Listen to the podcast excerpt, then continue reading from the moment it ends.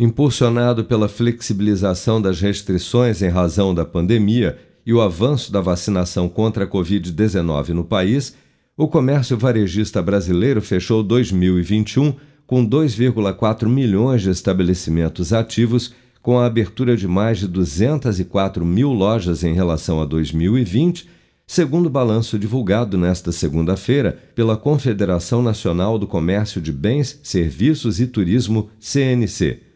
Segundo o levantamento, as microempresas responderam por 77,4% do saldo positivo, com mais de 158 mil estabelecimentos abertos no ano passado, enquanto as pequenas empresas representam 14,7%, com 29.990 lojas abertas em 2021.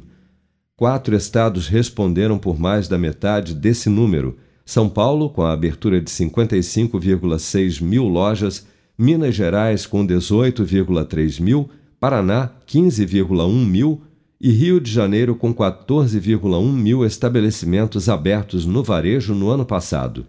Entre as atividades, os super e mini mercados ganharam 54 mil lojas em 2021, seguido por utilidades domésticas e eletroeletrônicos com 38,7 mil e vestuário, calçados e acessórios, com mais de 28,3 mil lojas abertas.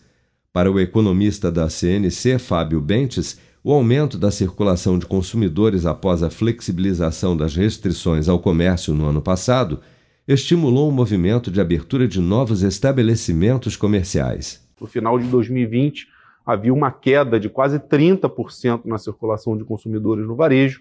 No final de 2021, essa queda foi de 9%. Portanto, o varejo conseguiu anular um saldo altamente negativo do primeiro semestre de 2020, quando o setor perdeu quase 190 mil lojas. Que boa parte dessa abertura de lojas se deve a um empreendedorismo de necessidade, muita gente que perdeu o emprego ao longo da crise acabou vendo no varejo a oportunidade de abrir um pequeno negócio, principalmente lojas online.